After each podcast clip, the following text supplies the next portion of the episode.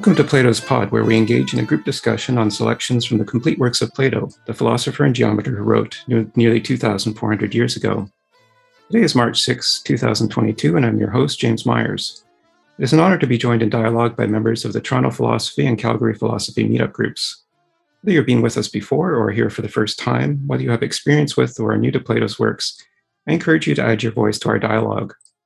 Today we start our reading of The Sophist, ending at 235b, in ancient Greece, a sophist was a teacher who exchanged his professed expertise for money, and in Plato's dialogue, the extent of the sophist's expertise is called into question.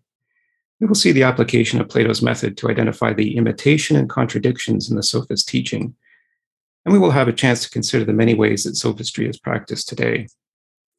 As always, I've suggested three themes to focus our discussion, which are posted on the shared drive linked to the event notice on meetup.com. As participants exchange their thoughts on today's reading, I'll briefly summarize and try to connect different perspectives to a common thread of ideas. We can go in any direction the group chooses, but for everyone's benefit, please relate your comments and opinions to Plato's text.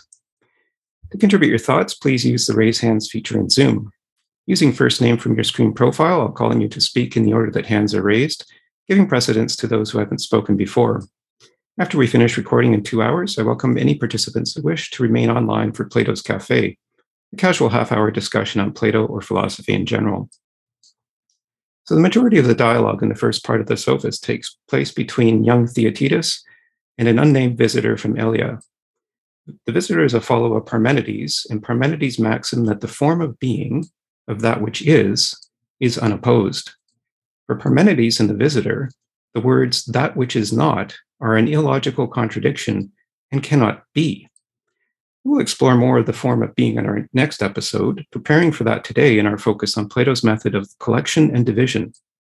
Using this method, expertise is divided into successive opposites to follow the common thread and, quote, chase a thing through both the particular and the general, unquote, in order to give a clear account of what the sophist is, by means of dialectic.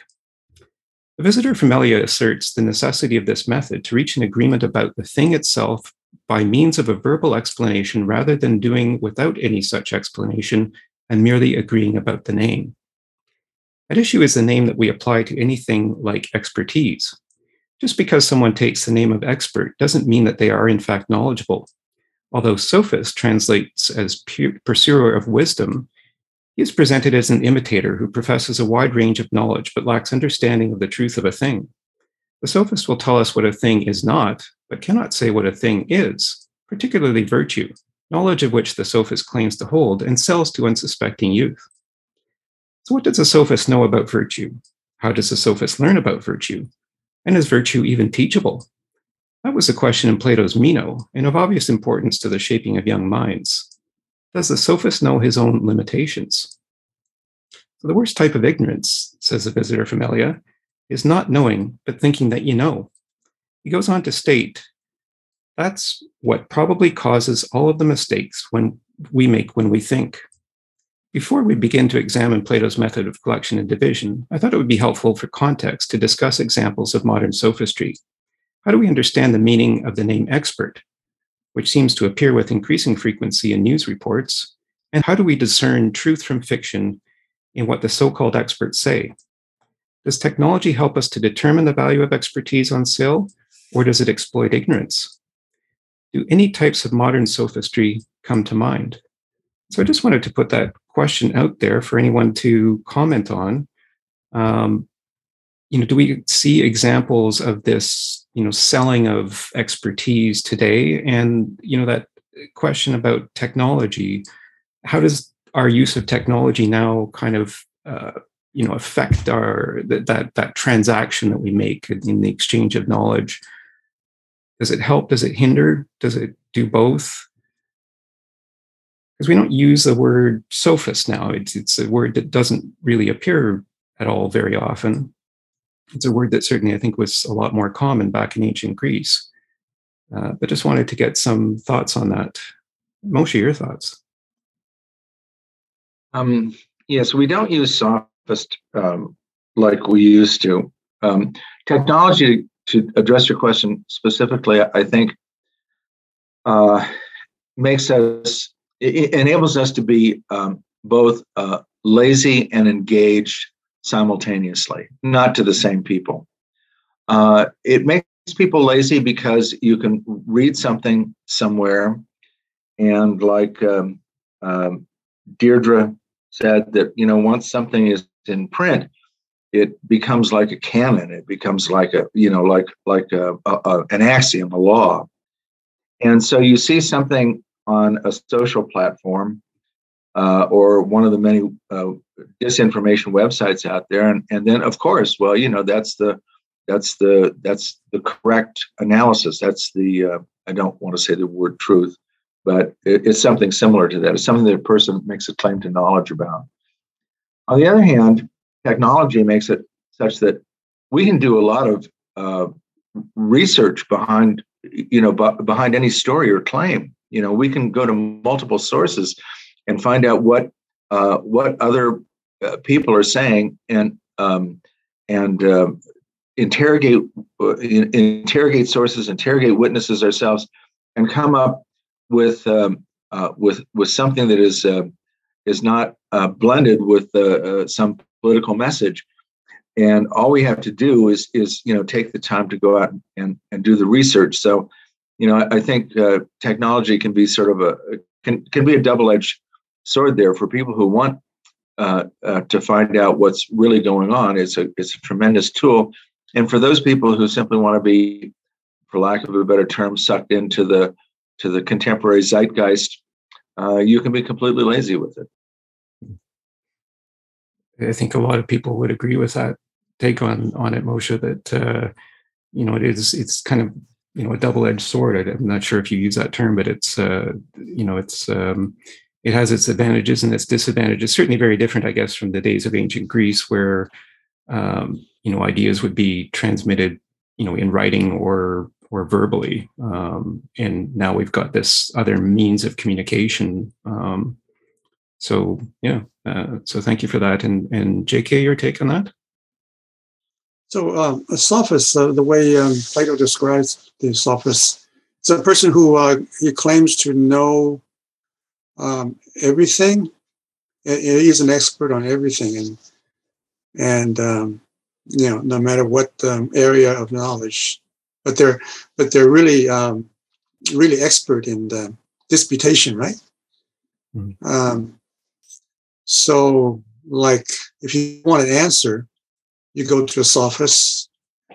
Um, they'll, they'll, they'll give you, they'll tell you, they'll teach you how to uh, gain knowledge of whatever you want to know, or uh, skill or knowledge, whatever you want to learn. Um, but the um, it's really um, the person with all the answers. And so today we could, uh, you know, we are, um, we look to people who will tell us, give us the answer like motivational speakers or um, whatever um, you know um, kind of um, new age you know uh, fad or whatever that comes along you can you can subscribe to them pay them money and they'll teach you how to live your life and improve your life uh, mm-hmm. so with, with technology it, it's uh, it also provides a kind of an easy easy answer right? Um, they'll just you know you you purchase the right technology you um, you well you can use it as an instrument um, but um, but maybe it's the also the illusion that you can just depend on technology to do everything for you. Mm. is that a kind of an imitation of what the, the sophist is talking about? They're also imitators right? They're able to represent something that replaces what the truth is or what the uh, yeah what the truth is what the reality is I think so. You know, this idea that the sophist is an expert on everything, and that's that's you know referred to by the visitor from Elea, uh, and you use the word you know dis- dispute. Uh, you know, the the sophist uh, Plato writes is uh, you know good at dispute, which is he, he characterizes dispute as between private people in private discussion, and controversy is the other type of uh, uh, skill that the sophist seems to have. And controversy he uses in the context of uh, public discussion. So dispute is private and controversy is public, and the sophist seems to excel at both of those skills. And uh, you know, it's it's something that I think we see a lot of now. Um, and you know, it's it's as you said, I think it's it's held out to be some sort of imitation, and certainly the word imitation is used a lot in this. So, um, Jose, your thoughts? Um, yes, um, something that um, had said that, that got me thinking about a question I, I once got from my daughter that said, How do I know what's the truth these days? I mean, what do I read? How can I evaluate this thing? And this is a discussion we had with my other colleague, Jose, and it was his idea uh, that makes sense when you're dealing with um, thinking critically about a topic you don't know much about. Like one thing is to discuss the weather or the politics, you read them in a newspaper. Another one is when you're talking about a subject that you don't know much about and somebody makes a pronouncement or a claim about it. So some says, well, apply critical thinking. Yeah, but this is a subject I don't know much about.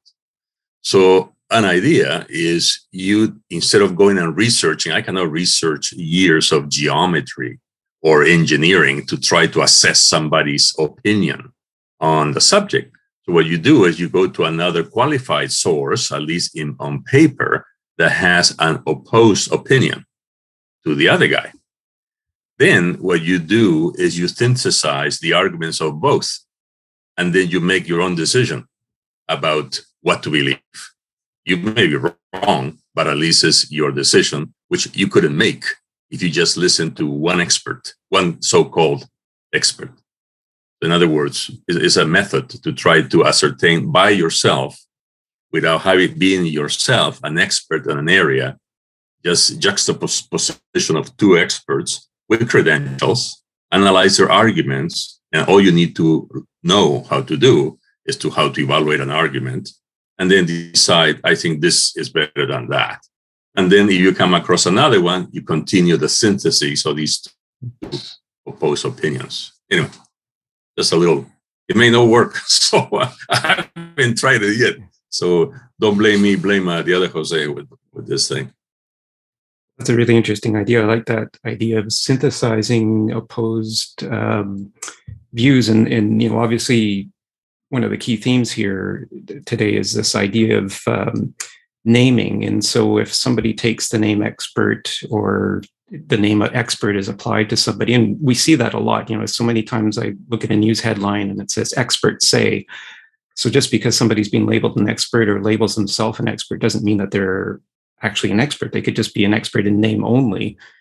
But what you said about looking for opposed ideas and synthesizing, I think that touches really kind of closely on what we're going to talk about today. This idea of this continual division that that the visitor from Elea presents as a way of determining um, what somebody actually is, apart from the name that's applied to them, so that so that we can actually sift through this sort of you know imitation and find the truth of something. So I, I, think that's a really interesting way of presenting it that that idea of looking for opposed views and and finding some sort of common thread between them. Definitely a really interesting idea. Let's look at um, the uh, excerpt from the text here. I'm just going to share my screen and this is um, the notion of ideas being presented in a marketplace uh, that appears around 219. So this particular short bit is from 219A to 219D. Um, and here the visitor from Elea is talking about the nature of expertise and dividing expertise into types. So he starts by saying, uh, expertise as a whole falls pretty much into two types. Theaetetus, who he's talking to, is the, the young the young uh, man. Uh, Theaetetus says, "How?" And the visitor says, "Well, there's farming, or any sort of caring for any mortal body, and there's also caring for things that are put together or fabricated, which we call equipment. And there's imitation. The right thing to uh, the right thing would be to call all those things by a single name. Theaetetus says, How? What name? The visitor says, When you bring anything into being that wasn't in being before, we say you're a producer and that the thing you've brought into being is produced. Next, consider the whole type that has to do with learning, recognition, commerce, combat, and hunting. None of these creates anything. They take things that are or have come into being, and they take possession of some of them with words and actions, and they keep other things from being taken possession of. For that reason, it would be appropriate to call all the parts of this type acquisition. Aren't there two types of expertise in acquisition? Is one type mutually willing exchange through gifts and wages or, and purchase? And would the other type, which brings things into one's possession by actions and words, be expertise in taking possession? So, this is the beginning of this um, process or method of dividing things into two. Um, so, he starts by talking about expertise. He says two types of expertise there's caring for living things and caring for fabricated things. And fabricated things here includes learning. So, these are things that are not brought into being, these are things that are uh, applied to things that are already in being. So, the production is bringing new things into being and uh, caring for things that are put, put together or fabricated that's after something is being brought into being. So that's the two types of expertise that he says so let's, let's start you know if we're going to say that somebody has expertise let's start by dividing expertise into the various types.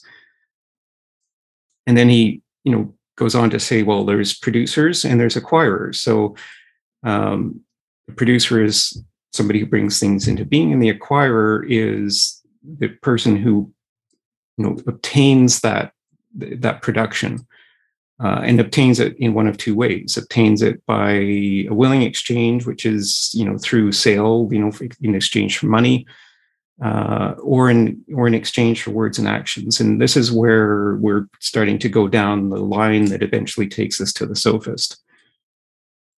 So the sophist is one who you know applies words and actions uh, to to take possession of things or uh, to keep other things from being taken possession of. And so he's divided into production and acquisition. So it seems to me that it's like you know presenting this context is a bit of a marketplace. You know there's buyers and sellers uh, and the sophist is is doing the acquisition part of this. And this the method of of continual division. And what I did here was, uh, if you can see this screen now with this breakdown of expertise.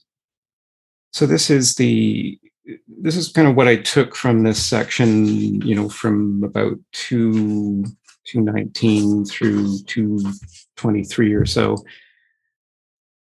I drew it as a, you know, as as each thing has two parts. And so I drew an arrow. So I started with the word expertise, which is what they're trying to find out. And I drew an arrow to one side saying caring for living things, or on the other side, the arrow goes to caring for fabricated things. So that's the split of expertise into two parts. So he leaves caring for living things aside. And then he, because he says that we're going to look at acquisition, so caring at the for the fabricated things then breaks down into two things: acquisition and production. So the arrows go two ways. And then from acquisition, there's two arrows, one going for willing exchange or one taking possession with words and actions. And then from there, he goes on to talk about uh, two types of taking possessions with word and word and actions. One is by open combat, uh, the other is by secret hunting. And secret hunting, he says, uh, you're looking either for lifeless targets or for living targets. Now, since we're dealing with sophists, the sophist is looking for living targets. And so he says, well, there's two types of living targets. One is aquatic, which interestingly, he puts both fish and birds in the aquatic category, which was an interesting thing I found. He doesn't really explore that too much, but it was an interesting little twist there.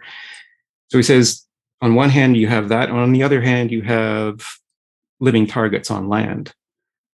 Uh, and then he further divides the living targets on land between the wild things and the tame things. And so he takes this method and he just continually divides. So he's continually setting up opposites. And he's then following the, the line down, but it's always dividing into two. So I think this may reflect what he's said in you know uh, um, Phaedo and Philebus and a whole bunch of other places that things come to be in opposites. And so if we're continually comparing opposites, uh, somewhere we find that common thread that follows through. And he's he's gone on to say um, there was a paragraph at uh, 221e to 222c um, about hunting for living things. Uh, the visitor says, We divided all hunting into two parts, one for land animals and one for swimming animals. We went through one part about the animals that swim underwater, but we left the land part undivided, though we noted that it contains many types. Up to that point, the sophist and the angler go the same way. So the angler, he's used as uh, a simple example, um, non controversial example. An angler is a hunter. Uh, and, and he's used the, the angler to give an example of how you divide the expertise of an angler in this way. So at this point, the angler and the and the sophist uh, diverge. So the sophist is um, he says starting from animal hunting, though they turn away from each other. One goes to ponds, rivers, and the sea and hunts for the animals there. That's the angler. The other one goes to the land and to different kinds of rivers, which are like plentiful meadow, meadows of wealthy youths, to take possession of the living things there. Theaetetus says, What do you mean? Visitor says, There are two kinds of animals to hunt on land tame things and wild ones. Theaetetus says, Is there any such thing as hunting tame animals? The visitor says, There is if human beings are tame animals at any rate. Make whichever assumption you like. Either there are no tame am- animals, or there are tame am- animals, but humans are wild, or else you'll say humans aren't hunted. Specify whichever you prefer to say. And Theaetetus concludes, I think we're tame animals, and I'll say that humans are in fact hunted. Um, and so then this process of continual division goes on. So this is the, the tame uh, that are hunted by the sophist. And one way of hunting is by enslaving or you know some form of tyranny that forces the the person to submit to the sophist and the others by persuasion with words and actions. And then there's that division between public and private. So the, the public, as I said, is uh, where, where they use controversy, um, and the private is where they use dispute. Uh, so that's two different types of persuasion. And then that's further divided into um, persuasion for gifts or persuasion for wages, persuasion for money. And then that's further divided into persuasion for pleasure or persuasion uh, on account of virtue. And that's where they wind up uh, in the uh, identification of the sophist, is that the sophist is someone who uh, tries to persuade people to their particular view of virtue. And so I wonder what you think about this method of continual division, you know, a way of identifying something, identifying that which we apply a name to. In this case, it's the name expertise, which is what the sophist claims to have. Does this particular method of division, this collection and division, I think is what it's it's formally called. Um, does this seem logical to you? Does it seem to be a way that you actually think uh, when you consider these things? Like when somebody says that they're an expert, with this way of dividing that term expert um, be helpful? Does it make logical sense, or is there any other way of dividing things? Uh, Moshe, JK, and then Jose. Oh, good. Okay.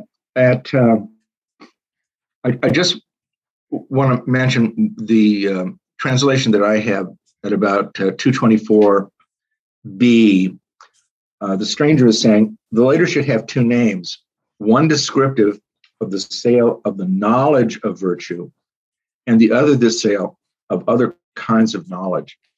So the sophist here is peddling knowledge. Uh, he's not peddling. Uh, he's not peddling virtue. Uh, the, at least in my at least in my translation. The other thing is that um, this kind of, uh, I guess I'll call it dialectic for lack of a better term, uh, where you're bifurcating, you're, you're constantly dividing between uh, uh two different alternatives. uh, practically locks the mind into a kind of paralysis where the interlocutor is being given these things at such a pace that they don't have time to think of an alternative. Um, so, my question is for any of these particular things, going back and looking at it reflectively, is there a third option that should be put out there or a fourth option uh, that should be put out there? The last thing that I want to say is that I just get the feeling by you know listening to this, you know that the sophist is hiding, that the stranger is hiding his own sophistry. Uh, I, I, mean, I'm sure he's hiding his own sophistry under uh, this kind of uh, analysis because they start out at the beginning by talking about the sophist being, you know, this reprehensible kind of guy uh, or girl, and at the end they sell virtue. Uh, they sell knowledge to people who want to have knowledge and use it in a particular situation. So it is a, a classic example of what Plato calls sophistry, which is starting out with something uh, it, it, it, which is starting out and making the negative into a positive. Interesting. And, and you asked, you know, whether there is a third or fourth option, uh, and I think that's well worth exploring. Um, the part about virtue is around 223a, actually, um, where the visitor says, but doesn't the kind of wagering that actually earns money, though it claims to deal with people for the sake of virtue, deserve to be called by a different name? Theaetetus says, Of course. The visitor says, What name? Try and tell me. Theaetetus says, It's obvious. I think we found the sophist. I think that's the name that you would that would be suitable for him. Uh, and that's so that's where they, you know, really try to narrow it down to this uh, uh, to the practice of selling the, the, that particular concept of virtue to the unsuspecting youths, those those meadows of youths that he's talking about there. So um, so yeah, I mean, a, a good question: is there a third or a fourth way, or do we do we find this division by two uh, to be adequate? Um, we'll go to J.K. and Jose, and then Darren. So this is a, if this is a marketplace of uh, ideas, or ex, uh, you know, then there uh, that means that um, everybody involved in this marketplace, right, is a producer or consumer right? Of of things of uh, there everybody's in to both make a living and also to um, to uh, maybe uh, you know uh, at least you know participate in in the um, in the pursuit of um, truth and understanding and knowledge and so wouldn't that include uh, Socrates as well. Everybody who's in, in the marketplace, even though Socrates is doing it for free, he's he's not charging, but he's he is also uh, in the um, uh, is also an expert on perhaps on virtue. Um, so how uh, at, at what point is you know is he not a sophist and and and and uh, the sophist is not a a sophist, but also like Socrates, mm-hmm. right? Because they're they're both, you know, um, in the marketplace, and their their actions are are have some uh, involved in some form of acquisition and production. So yeah, that I just wanted to raise that question.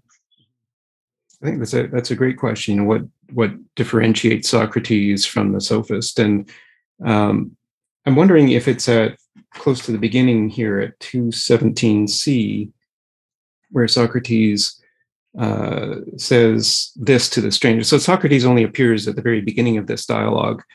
Um, he appears actually with Theodorus, who's the geometer, and then they um, go off to the side, and then the rest of the dialogue is between the visitor and and Theaetetus. But so Socrates at 217c asks the visitor, Tell us this. When you want to explain something to somebody, do you usually prefer to explain it by yourself in a long speech, or do you do it with questions? That's the way Parmenides did it one time when he was very old and I was young. He used questions to generate a very fine discussion.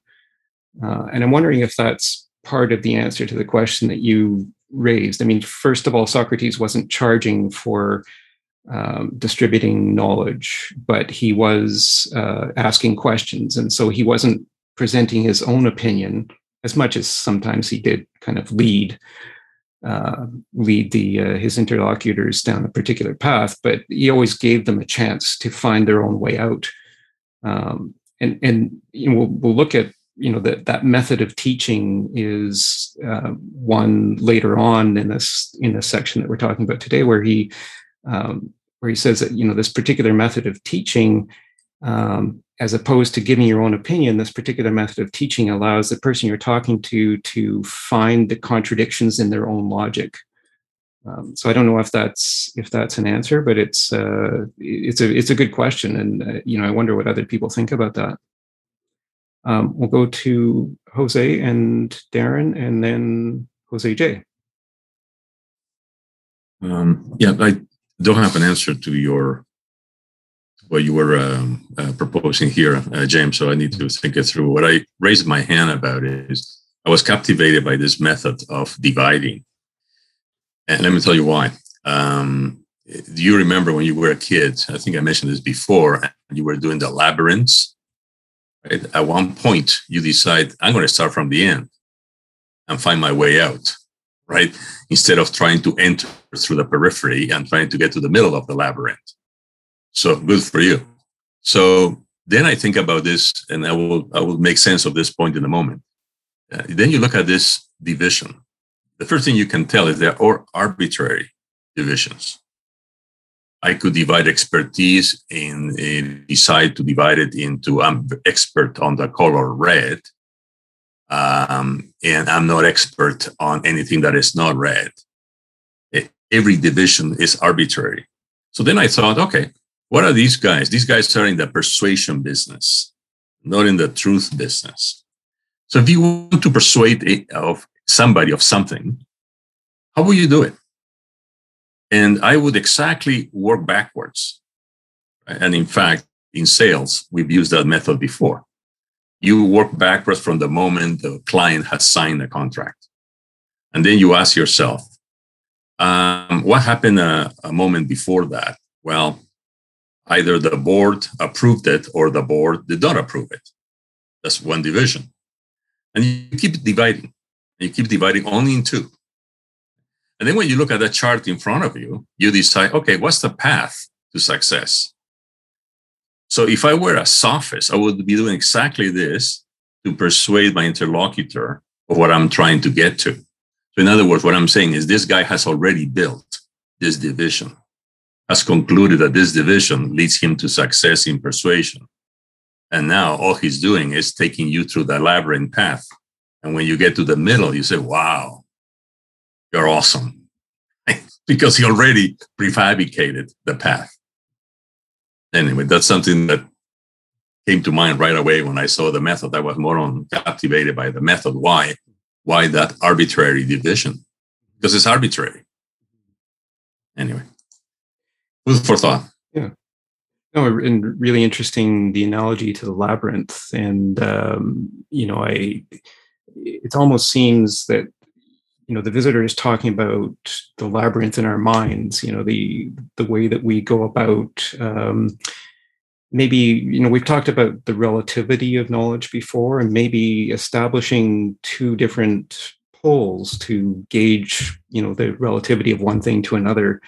Um, is the way jose that you said maybe that the sophist does things but here uh, the visitor is saying this is how we hunt the sophist. So if the if the sophist is using this kind of method, then we can use that same method to hunt the sophist. But you know, you raised a good question, and I thought about it too as I was reading this: is are these divisions necessarily the only divisions that are possible? Uh, and that maybe goes back to Moshe's question too about you know, is there only two ways, or is there three ways, or four ways that we can divide things? Um, you know, but is is two maybe the most fundamental way that we can divide anything into two and and then from there we can further divide but is two the most fundamental way that we can divide things um, and and so what if what if these are arbitrary what does that do is there if if you choose other arbitrary comparisons, would you still wind up at the same point if you're able to pick out all of the opposites? So it's it's a really good question, but I really like that labyrinth analogy. I think it really is helpful. So thank you for that. What I was suggesting here, James, is that mm-hmm. those divisions look arbitrary to me. Mm-hmm. They are not arbitrary to the persuasion, the pers- person trying to persuade. He already walk the walk. Right. right. Yeah. And, and, and the sales analogy that used, I, I think, is is very important. Yeah. So if if the if the seller is using an arbitrary method, then maybe the buyer needs to use the arbitrary method as well. So really, really interesting point. So thank you. Uh, so we'll go to Darren and then Jose, Jay, and then Moshe. So Darren, welcome to Plato's Pod. Hi, thanks. um, so I have a ton of thoughts right now. Um, so I'm just gonna um, address them by tackling James's most basic question that he posed at the start of this section, like what we think of this method, um, and is it logical? Um, so um, I agree with uh, what um, Jose just said. That um, well, first of all, I'll, I'll, give a positive about it. Like I think um, when you follow this method of division, um, as James's uh, picture laid out here, you get a very clear picture of your options and i think it helps you think more precisely i mean if i mean we get a really precise um, picture of one kind of sophist by the end of this uh, process of division here right? Like you're able to say all these things about the sophist although some of them seem pretty like uh, trivial like hunting like land versus sea creatures and stuff like that. So um so i think that's one one thing that's positive about it. Um i think uh, there is like someone raised the question of whether there are third options. I think that's a very serious issue. Um, and I think this method of division makes most sense when you're saying something is or is not something. Like that's very clear. Like something either is something or is not something. Like I think that's where this method actually seems to would seem to work.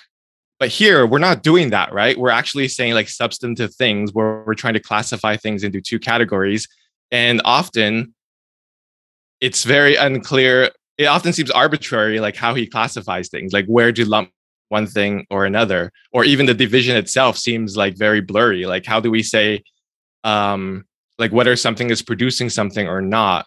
For instance, the idea of commerce doesn't really produce anything. Well, that's like that that that's disputable, right? Like some people will say like exchange, the process of exchange that you know we call capitalism now, like that does produce new like that sort of does produce things that you wouldn't have without the system otherwise. So anyway, I like we can we can go on disputing these things forever, right? Each of these distinctions and but I'm just saying it does seem arbitrary how it's used here, but I think the method it can be powerful, but maybe not in the way it's being used now. Like and i think i think the dialogue eventually like turns to this question of being versus not being it's interesting that it's not being used in this um in this section um it's just saying whether one thing is one thing is this thing or is this other thing rather than is it rather than asking is the thing this thing or not i think it makes more sense to use this method we're just saying is this thing or not this thing um but so the method seems to be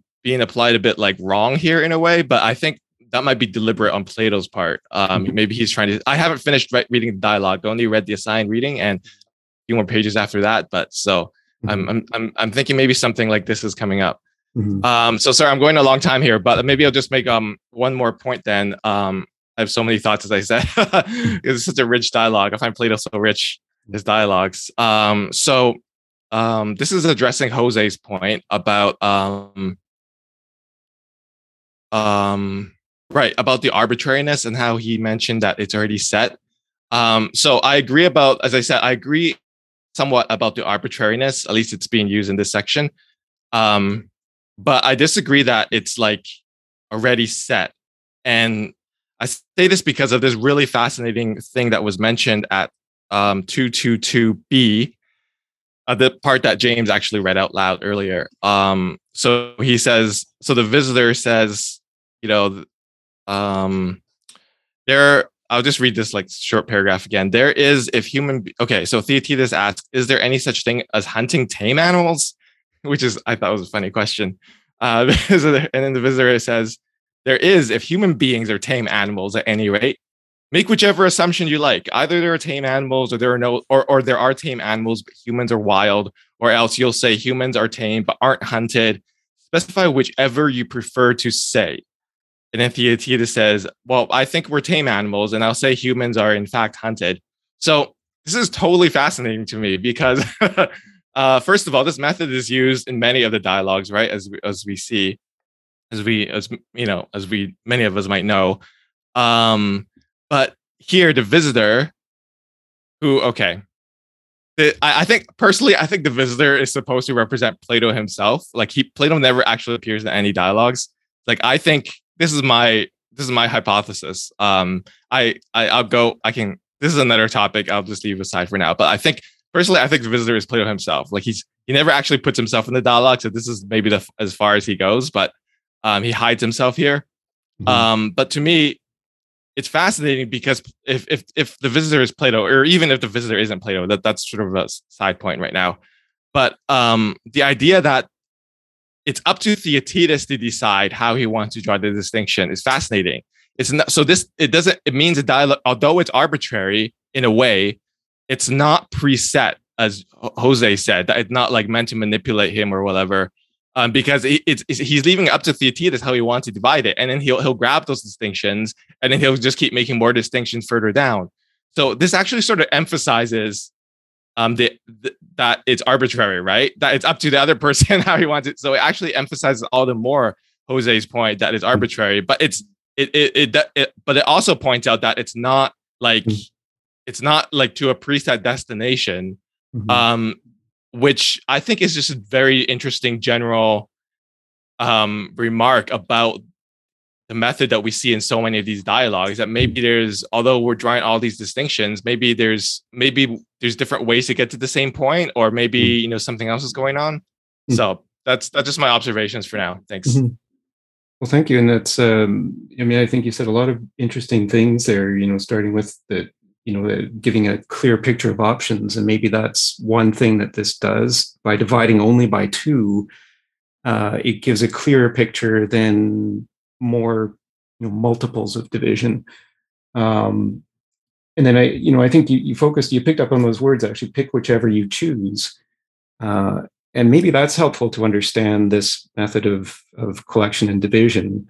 Is that you know you can pick whichever two things you want to compare, and then just keep working through those comparisons to find some sort of common thread. So maybe that's maybe that's you know some of the power of this um, and and you know when you said that you know it's not said in advance you know i think that's also maybe very helpful to understand this but i think we still need to, to grapple with this with this you know potential that it is arbitrary but maybe you know as you said it's it's you know that each of us sees the name in a different way. So each of us thinks about expertise in a different way.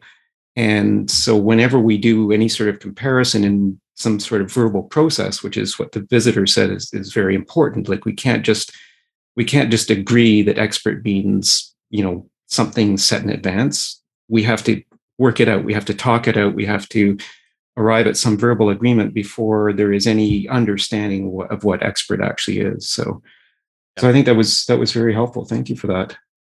Can I just jump in one more point? Yeah. Um, just quick point. Quick point. Um, so some of these issues we're we're concerned about already about the method um, that James is getting us to think about.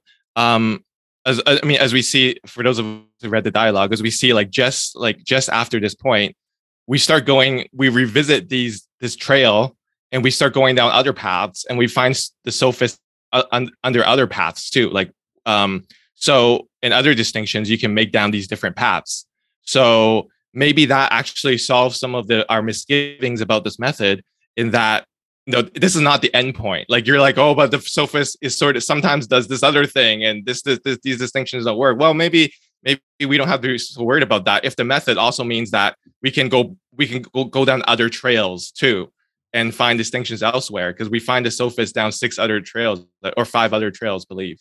Um, so maybe that will help us, you know, not be so concerned about these little or about um, these issues that mm-hmm. seem to arise right now. So that's it. A good, a good point. So does this, the question is, does this method give us that flexibility? And, and you've raised, you know, the, where we end today's reading is where they set out the six different characteristics of a sophist. So, uh, so yeah, it's not just one characteristic; it, it's multiple. So, well, thank you for that, and and we'll go to Jose and Moshe and J.K. okay, uh, I, I was just going, uh, wanting to mention that uh, I I read uh, some some commentator about this dialogue, and uh, I, I kind of agree with uh, what he says. He says that uh, in this dialogue, there are parts of the dialogue that the visitor he's uh, he's being a sophist in the in the arguments. Uh, because he because it seems that uh, kind of Plato is making fun of us, the reader, because he's he's using uh, sophist techniques, and especially in this in this part in this part of the dialogue, like uh, he's presenting this. There is a fallacy here. There is the, the fallacy of the false dichotomy, dichotomy, that he presents only two choices as possible, and could be another choice. So he forces you to one or the other, and he's he's he's guiding you in the in the way. So this is uh, what uh, Jose Ayur said that uh, he's guiding you. I agree. Now, in this in this uh, in this moment that uh, he says oh, the, this land about, to humans, they are wild or tame. Well, here doesn't matter because if he say wild, he said, oh, the humans are wild. But anyway, the, the, the other, the continuation is for humans anyway. So it doesn't matter what he chooses. He will go to humans anyway if he shows humans are tame or humans are wild. So he's conducting the he's conducting the interlocutor as a, as a sophist would do. Anyway, this is one one comment. And and uh, another thing is what uh, J.K. say about uh, if uh, if uh, if Socrates is a is a sophist. Well, there is a, there is a big big difference that they do not mention. Uh, Socrates always, time and time again, he says that he doesn't pretend to know to know anything. Yeah, he's a, a little bit when he says that I don't know anything, and, and, and the sophists they pretend that they know and they don't know. And later in the dialogue, he says that this is the worst thing that can happen. It's not the ignorance, it's the ignorance of, of thinking that they know something what they don't really know. I think this is a big difference with Socrates and the at the end of uh, at the end of this lecture, not the dialogue. Sorry, uh, he mentioned that, so I wanted to mention that. That's a good point, and uh, yeah, that that part was at 229c where the visitor says, "I think I see a large, difficult type of ignorance marked off from the others and overshadowing all of them, not knowing but thinking that you know. That's what probably causes all of the mistakes we make when we think." Uh, I think that's that's an important point, an important distinction. I think that you raised, Jose. So thank you for that. And you know the the idea of of the there's also a two, I think it's around 218, 218C or D. Um, he's talking about finding the thing itself and not the name.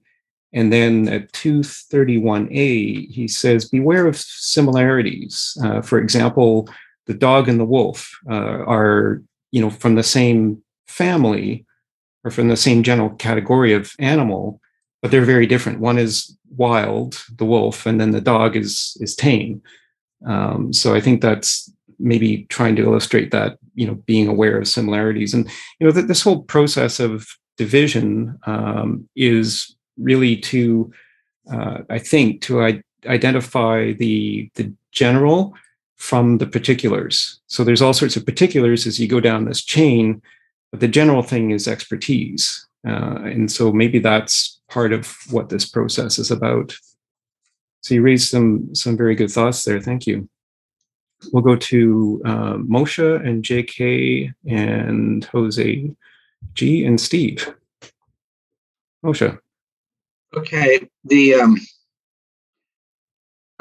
I don't think uh, I don't think the distinctions that are being made here are arbitrary, uh, but I do think that the divisions that are being made here are self-serving, and um, the, the the person who's making the distinctions is making making these distinctions so he can prove his own point. And I think that the thing that Aaron pointed out, and, and you did too, James, um, at 222. Um, yes, uh, if you include man under tame animals, well, that's a huge generalization all by itself. But if you like, you may say that there are no tame animals, or that if there are, man is not among them. Or you may say that man is a tame animal, but he is not hunted. You shall decide which of these alternatives you prefer. The sophist, I think we have to be sensitive to the to the to the histrionics that are apparent here. That there's a drama going on here, and the drama is in words. And the sophist is saying, "You you shall decide which of these alternatives you prefer."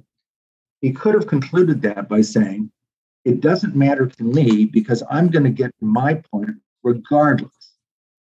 If you want to accept this, fine. If you don't want to accept that, fine. We'll simply go, uh, I'll simply go whatever way you suggest because I'm still going to get to the same.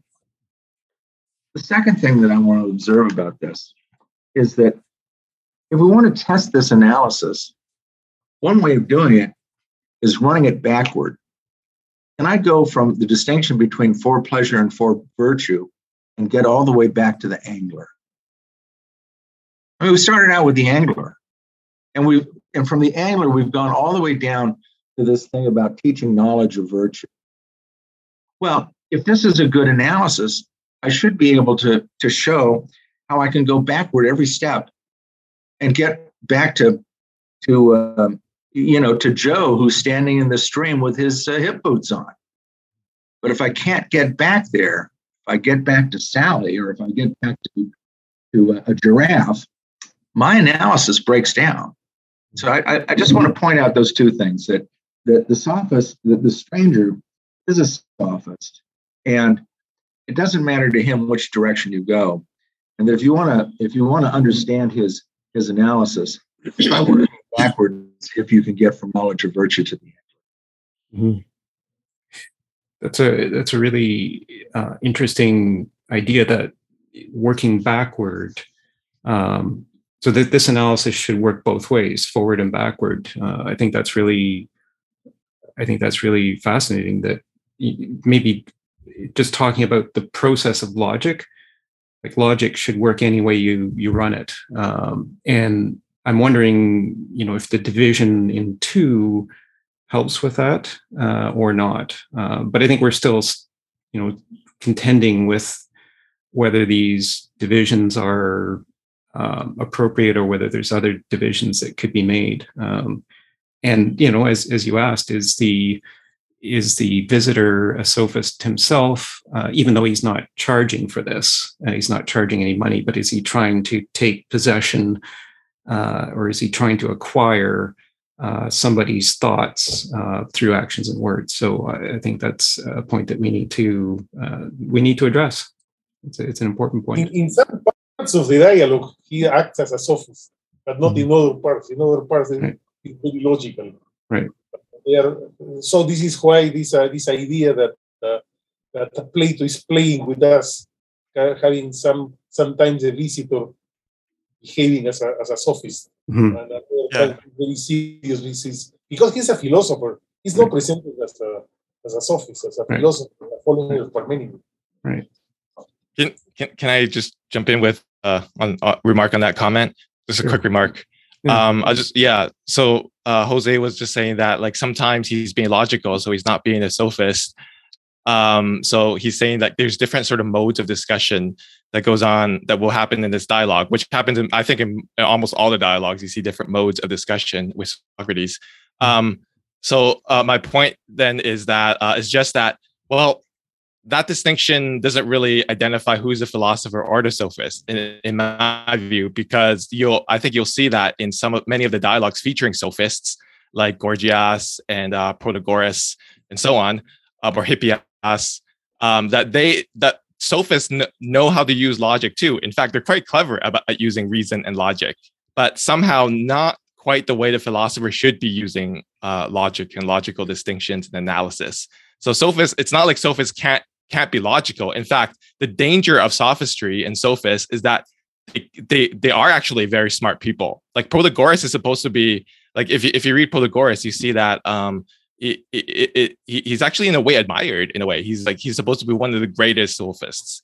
Um, he's he's a brilliant person, and um, but so so that's all I want to say. Like I agree that there's there's something to do with like uh, the philosopher, something to do with reason, but the relationship um between the philosopher and reason and how we draw the distinction between the philosopher and sophist is is got pretty blurry actually when when logic is at logic is an issue.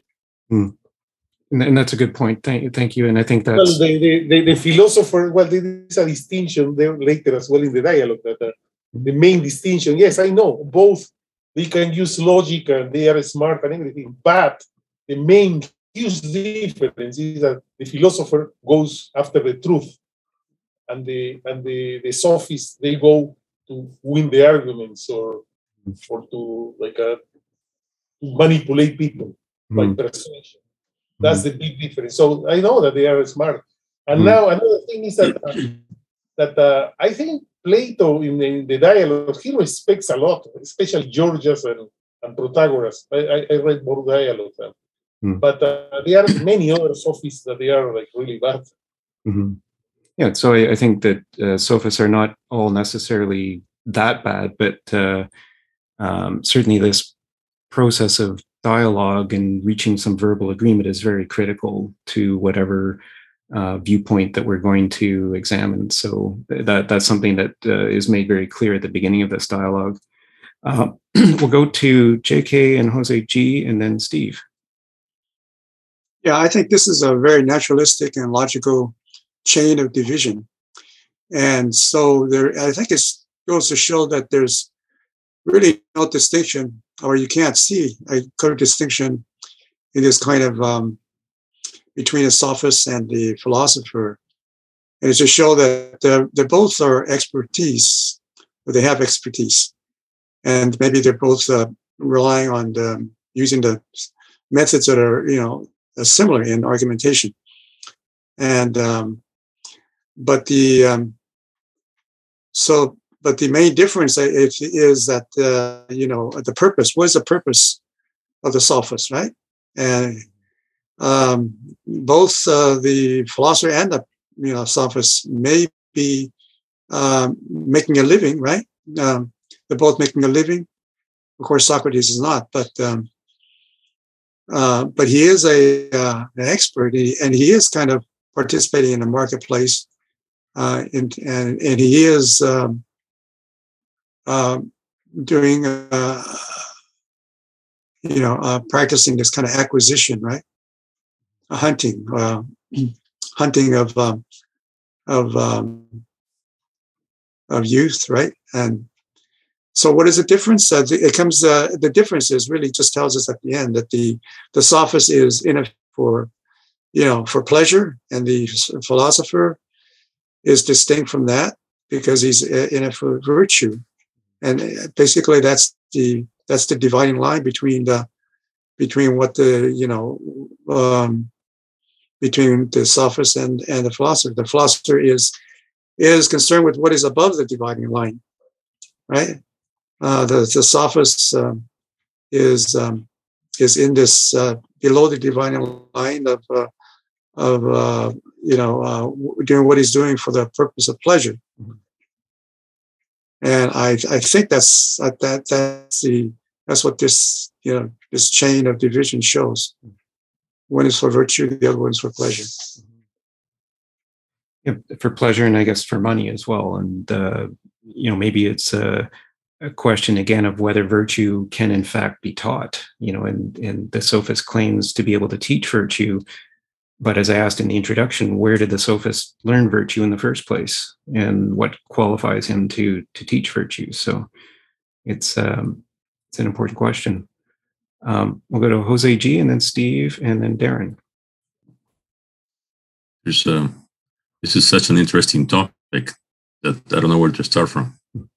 Um, but a couple a couple of things. The um, if you if I'm a sophist and James, you are a, a philosopher, uh, we would approach the same question from two different angles. If I'm a sophist, I would do exactly this. I would say, how can I convince the audience of point A? I was, and I would start from the middle of the labyrinth and find my way out, and then, uh, then make my argument that way. I would say, well, let's split this in two, because as I said, it's already a prefabricated path that would lead me to success. However, you, James, you would start from the other end. If you're the philosopher, you would start with a question that says, um, "Is getting paid for persuasion virtuous?" So that's the way of the philosopher. It would start from the end, but not from the end. It would start from the beginning. Sorry, from the key question. Whereas the sophist would start from, "How do I get this person to believe A or B or C?" If you analyze the argument of both, let's say we both go to the marketplace under the porticus, and I speak first and then you speak next, James. And somebody there listening, like Jose Jacob, who start analyzing, okay, let, us see what this guy said versus the other guy said. And you will find three clear differences. That me, as a sophist, use three tricks. One, um, sorry, not three tricks. I used um, fallacious arguments, and James, as Socrates, did not. I use emotion. Right? I I rip my shirt apart and I I mean cry and uh, whatever. I used emotions to persuade, whereas James didn't. use logic. And to the point that Darren was mentioning, I don't believe that the, the sophists were very smart but I don't believe they were logical. They couldn't be. Right? They couldn't be logical because they used all these fallacious arguments that appear to be true. Right? So they couldn't be, I mean, they, they are, I'm sure if you ask them, give me the good logic of this, he would say, well, James, come over here. And in secret, I would tell you really what the right logic is. And you would agree with him. But in public, they paid me to convince the audience to believe this. So therefore, I had to do that. Anyway, that's a, a comment. but this is an interesting topic. Yeah, you know, for for sure, and and certainly, you know, the the illogic in the in the argument of the sophists um, is something that I think we're being told we have to be careful of here, and certainly the emotion that you you mentioned, um, and and this uh, method of controversy that the that the sophist will engage in to um, propel people to to his position. Uh, I think is something that one has to be aware of it. And and you made a, an interesting point, Jose, about you know starting at the end versus starting at the beginning. The philosopher starts at the beginning with the question, and the sophist starts at the end with the goal, which is you know something I think similar to what uh, J.K. was saying that you know it's it's the end goal of the uh, of the sophist that uh, that's important here. So so yeah, thank you for that. Um, and we'll go to Steve and then Darren. Um, I don't uh, see a lot of difference between uh, the method the Sophists use and the method that uh, Socrates uses. I think that um, what I'm noticing is perhaps um, a cognitive bias that uh, we're, we're, come at it right away with the idea that sophist is bad. So we're looking at a lot of the negative qualities of the sophist's argument. Um, sophist is selling, to, in my view, a tool. And it's a tool on how to be uh, persuasive. And well, he's using a lot of the methods that, uh, I mean, the exact same methods Socrates used in, uh, like Socrates was looking at the difference between tall and short, between physical and mental. And it wasn't the, uh, you know, this whole di- collection, division and collection. So it's um, not the, uh, you know, we didn't pick apart uh, to the same degree what Socrates was saying, although we did talk quite a while about tallness and, and trying to get into that.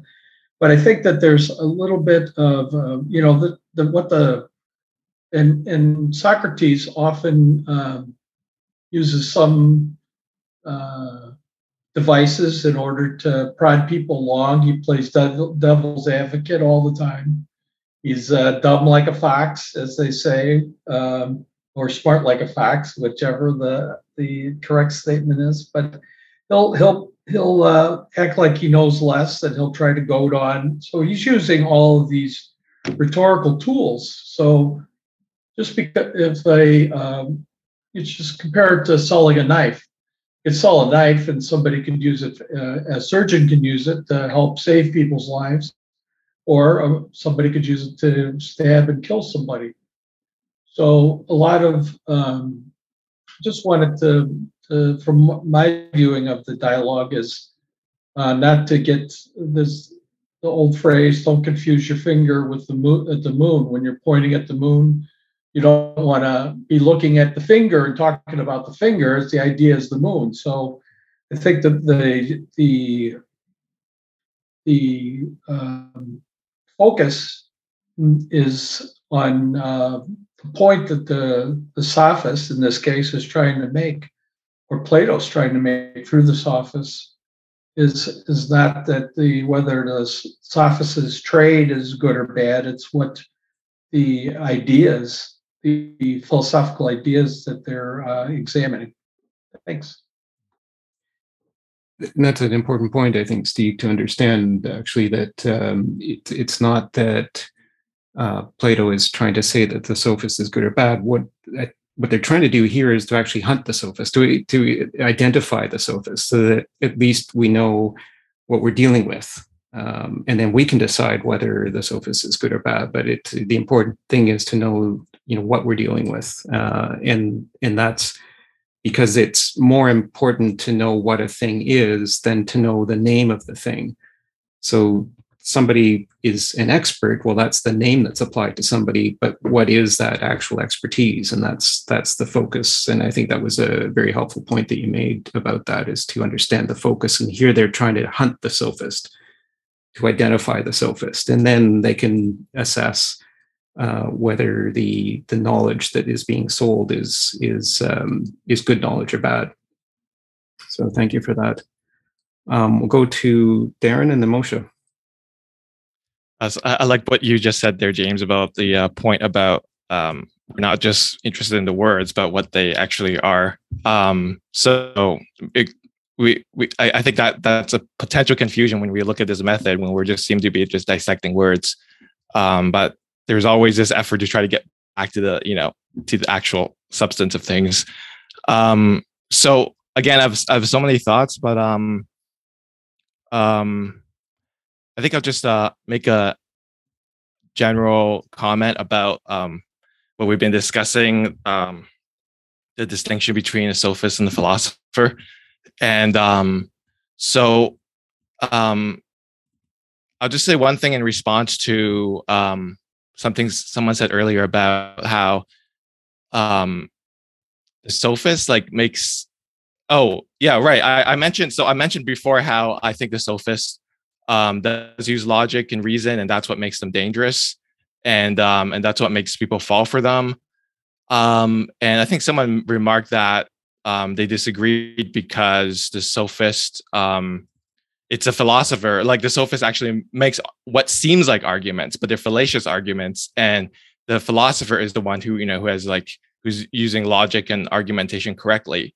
Um, so I, I just want to point out this observation though like okay and this comes back to what I, think the difficulty of drawing the distinction and i think this difficulty is recognized by plato and it's recognized in this very dialogue at various points that it's actually very hard to draw the distinction although i think Plato is convinced there is a distinction. And I think most of us are convinced there's a distinction because there are people like sophists out there. And um, and I think distinction is obvious when you look at like very uh, like unintelligent sophists, the more vain sophists. Like I, I if you've never read the Hippias dialogues, I, I highly recommend them. The two Hippias dialogues because they're hilarious. Because Hippias is a really dumb sophist, and he just makes the you know he does definitely make errors all the time.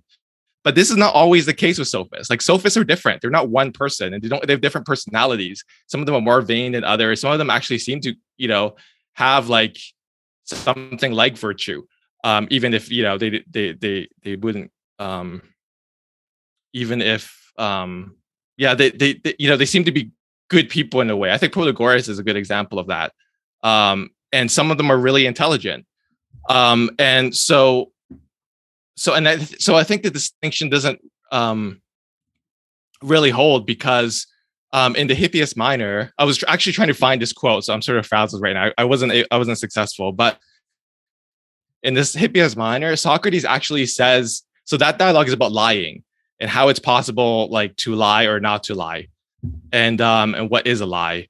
And um and Hippia and Socrates actually admits to being uh, um saying wrong things or saying lies all the time and how difficult it is to not say lies and how and I think this this points to how like even someone who is a philosopher will make mistakes all the time. And this is something socrates also admits in that dialogue that he like he makes mistakes all the time. Like it's it's so easy to in philosophy that you think you you made a right analysis you think you made a right distinction. But actually someone else if anyone's you know if you've been in a philosophy classroom you'll see you'll see how easy it is for someone to point you oh but you know you can think about this other way and then you and it seems like you might be wrong after all. So it's it, philosophy is hard and um and so even the philosopher would make mistakes and make fallacious arguments all the time.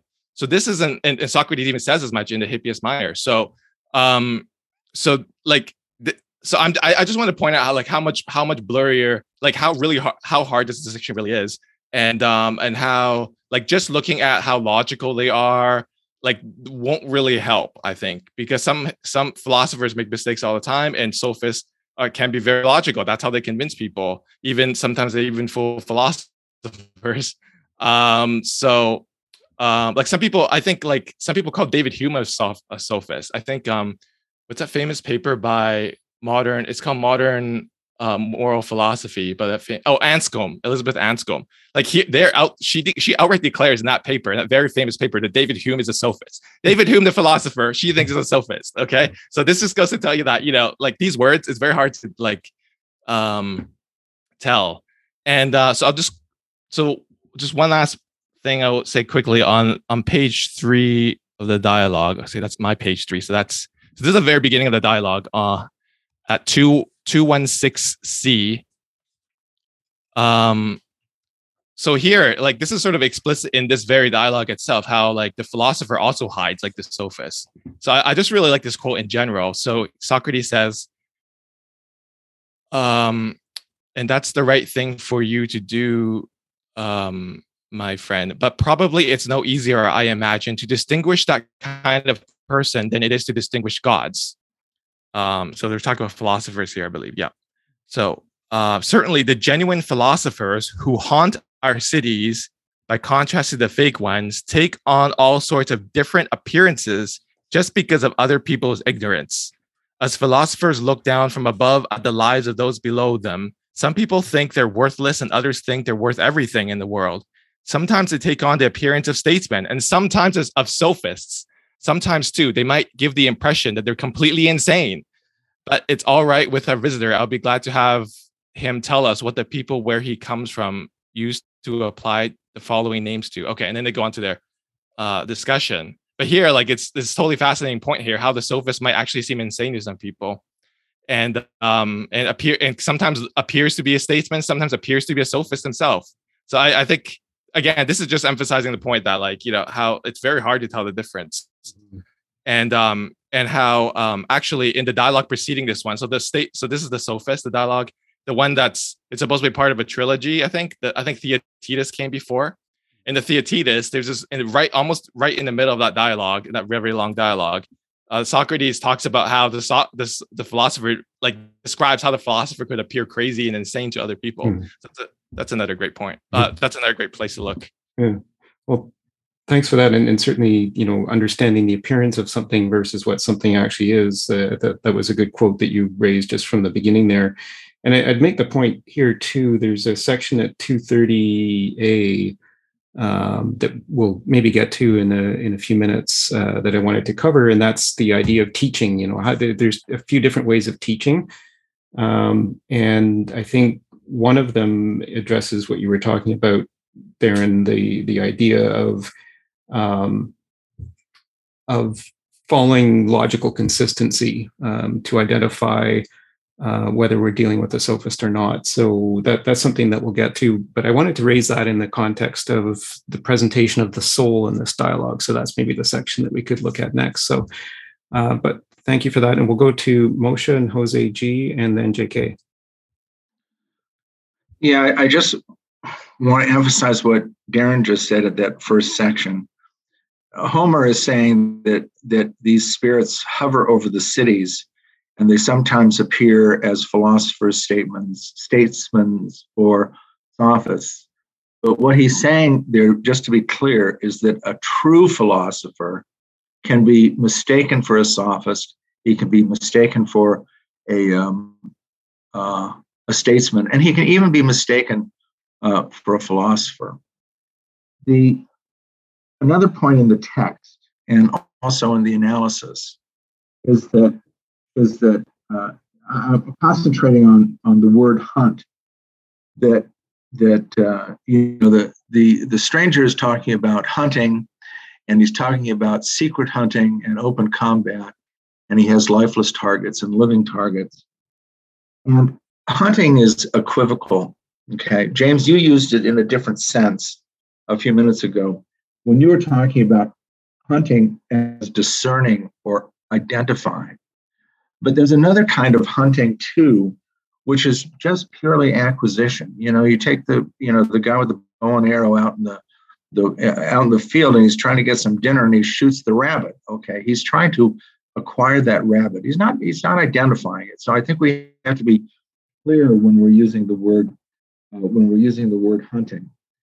And I, I want to bring that back to the distinction that we're trying that we're struggling with here. And it, it, it's at least helpful to me, and maybe it's helpful to other people too, between the sophist who we are trying to identify and Socrates, who we've at least given the titular title of a, of a philosopher. And the distinction between the two of them uh, is in how they approach things. For one thing, it says in the dialogue that the sophist uh, is a hunter for the youth. He's looking for crowds of people who he can persuade. Okay. And Socrates never hunted out anybody. The youth were attracted to him and they flocked to him voluntarily. He wasn't looking for them. The second thing is that uh, the sophist has knowledge for sale. It says at 224 um, one is descriptive of the sale of knowledge of virtue, and the other the sale of of other kinds of knowledge. So that the the uh, the sophist is selling knowledge, and Socrates never claimed to have knowledge. In fact, he went to uh, to great lengths to uh, dispute the oracle, who said that he was the wisest of all men. So those two things help me keep in mind the difference between a philosopher and a sophist. And maybe there are no true philosophers except for Socrates, but I, I think that's helpful in understanding what's going on in this time. Mm-hmm. Well, and I think what you said is very helpful too. You know, the, that the philosopher understands um, the philosopher understands his limits and his ignorance, I guess, to acknowledge that, whereas a sophist doesn't acknowledge uh, his ignorance uh, or the things that he doesn't know. I think that's that's an important distinction to make, and I think very helpful. Um, we'll go to Jose G and then JK. Yeah, I will uh, pass, uh, James. I heard a lot about what I wanted to mention. Okay. So right, thank you. We'll go to JK then. Yeah, I want to reinforce um, Darren's point about uh, this kind of uh, inability to uh, distinguish between a sophist and a philosopher. and that the sophist could very well be someone who's um, who has a different point of view, right, about um, about what is uh, what is truth, right? And so, of course, he's uh, making a living, you know. And uh, today we go to uh, universities and we have to pay money for uh, you know for knowledge, right, to learn. Uh, are, are the professors who are getting paid to to teach us, you know, um, supposedly what the truth is? Are they are they sophists or are they philosophers, right? So the distinction is not that clear. And, you know, this um, notion of the sophist is one point of view. But if you were at that time, you know, at that time, the you know Socrates was uh, was condemned, you know, for corrupting the youth, and he was seen as a sophist. Hmm. So maybe at that time, uh, uh, where he was in the marketplace, you know, there was no, it was difficult to make that distinction. And of course, uh, Socrates claimed that you know well, he doesn't really know, no, but at the same time, he's also um, leading uh, his um, followers, you know, to a certain certain uh, kind of truth, right, about the soul, about the about the virtue, and uh, and about pleasure, and so forth. And so, there are philosophers who are who are who are uh, taking the point of view that um, you know um, that is very distinct from uh, you know uh, Plato's uh, point of view about virtue. You know, perhaps pleasure uh, is a kind of um, is a is a, a, certain truth that um, that we can't really dispute, right? Uh, Sigmund Freud, he was a this you know first psychologist, uh, wrote very philosophically and he's uh, he was advocating uh, this point of view that uh, you know the pleasure principle is uh, what's uh, you know what it's all about, and uh, so he's was Freud a, a sophist of sorts, um, you know. But so I think that you know that that's a good um, that's a good argument that there is no really no distinction, no or no clear distinction between a philosopher and a sophist. Uh, look at the, all the different philosophers that have come after or before Plato, Heraclitus and Parmenides, and all the ones after, you know, who um, who have different points of view. Um, are they all sophists because they had a different point of view of what virtue or truth is? Um, so yeah, I think that's a that's a very good point that Darren made. I agree with that. Thanks, and, and yeah, definitely something that we need to come to grips with. You know, where is what what is the dividing line between philosopher and sophist?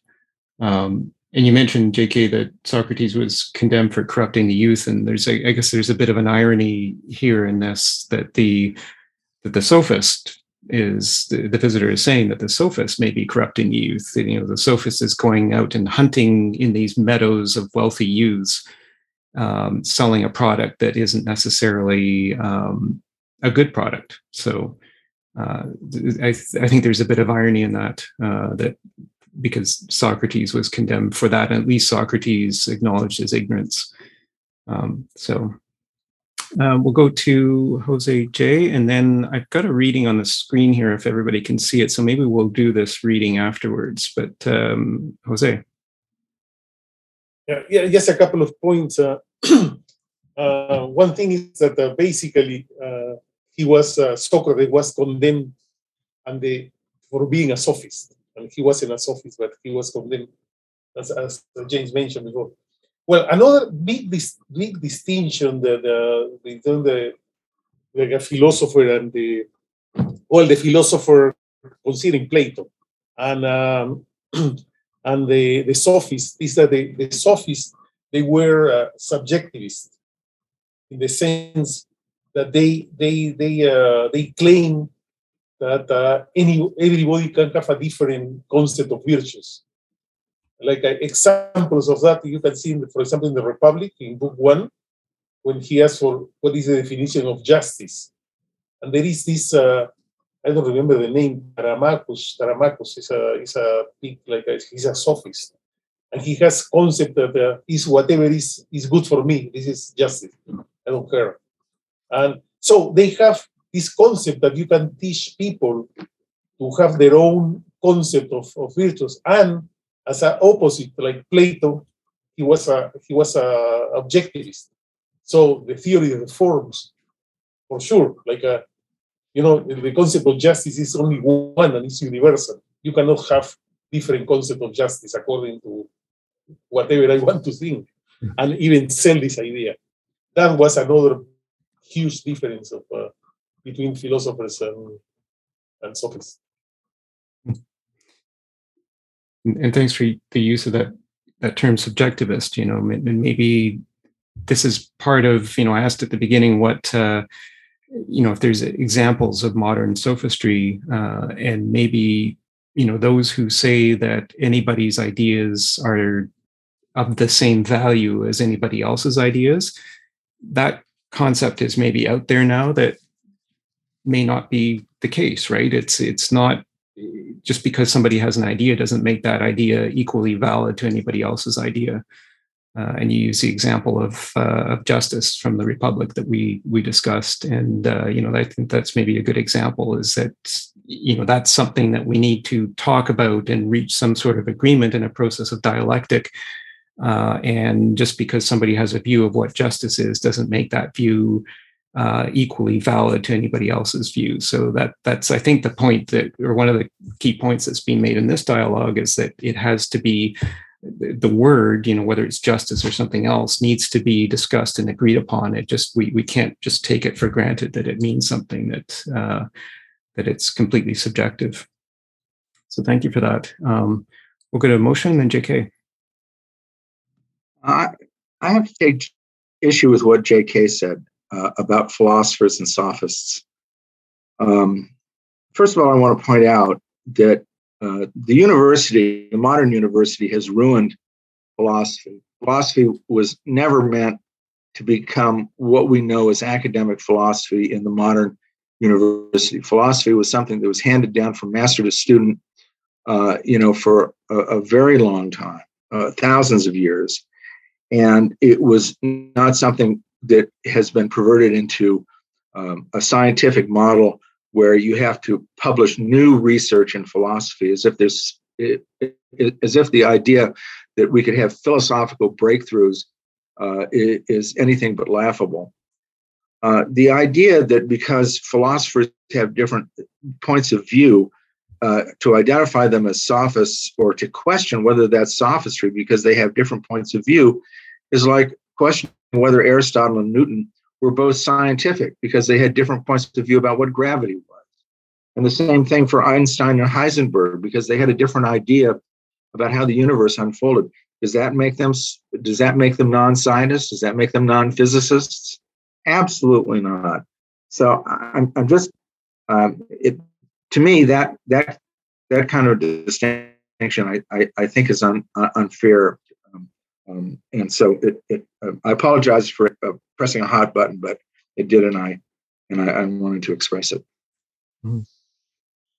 Thanks, and and we can explore that, and and certainly the idea of um, you know the modern teaching of philosophy is something that I think is worthy of discussion. I'd, I'd like to learn more about how it's approached, you know, because I'm not I'm, I'm not schooled in philosophy. I'm just an amateur philosopher, um, but I, I wonder whether a lot of sophistry now is enabled by the fact that knowledge is being split up into so many different areas, different categories of knowledge. And because in the ancient times, the philosopher was, you know, a bit of a polymath, you know, knew all sorts of different areas of knowledge and was able to combine them.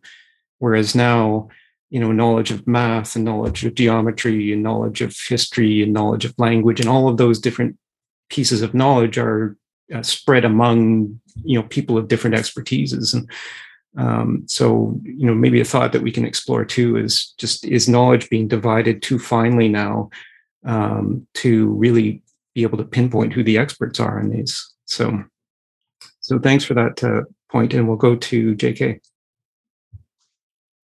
Yeah, I wanted to, you know, just um, add on to the um, add that the um, this distinction is not uh, is very difficult, right, to, to be made between sophistry and uh, true uh, philosophy. And like you said, that um, you know it, it's really more complicated today, so that you um, you need to also have an understand some understanding of science, you know, dismiss science, but at the same time, uh, science can also lead you down uh, a rabbit hole of um, of uh, you know uh, detail and um, and um, you know expertise that you would never be able to, you know um, perhaps master and and um, get your head around. Mm-hmm. But the uh, so it, it is a difficult uh, thing you know to distinguish because there are so many different points of view points of philosophy of different philosophies that, that uh, are divergent uh, from one another and uh, so yeah, it's um, so you wouldn't call someone a, sophist just because their point of view disagree with yours, or, or you know, right? Uh, but you have to also uh, make the uh, you know have some understanding of the differences, right, and be able to um, see what the relationships are in order to to to tell whether it's a a true point of view that can help you understand what the you know, what the ultimate truth is. You know, so um, yeah. So an example was someone like uh, Kant's Kant's uh, philosophy, um, where he says that you can't know the truth because it's uh, it's out of your uh, ability of you know a reason to understand what the truth is, right? The thing in itself, the reality. At the same time, you depend on your reason to determine what the truth is. And your reason can can judge your reasons for understanding that the truth uh, that you can't understand what the truth is.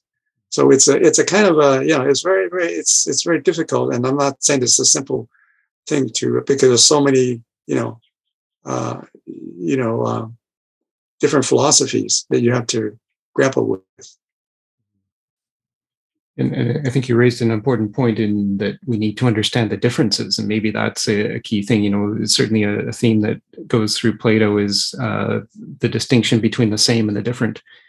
And if we don't know what a thing is, maybe looking at the differences, you know, to go back to what Jose G, I think, said earlier, uh, to take opposing viewpoints and find the differences and then somehow reconcile those differences. And I think that seems to me a little bit what they're trying to do with the method of collection and division here. So, so we'll, uh, we'll go to Jose G, and then let's let's do this reading. I think that I've got on the screen here. So, Jose.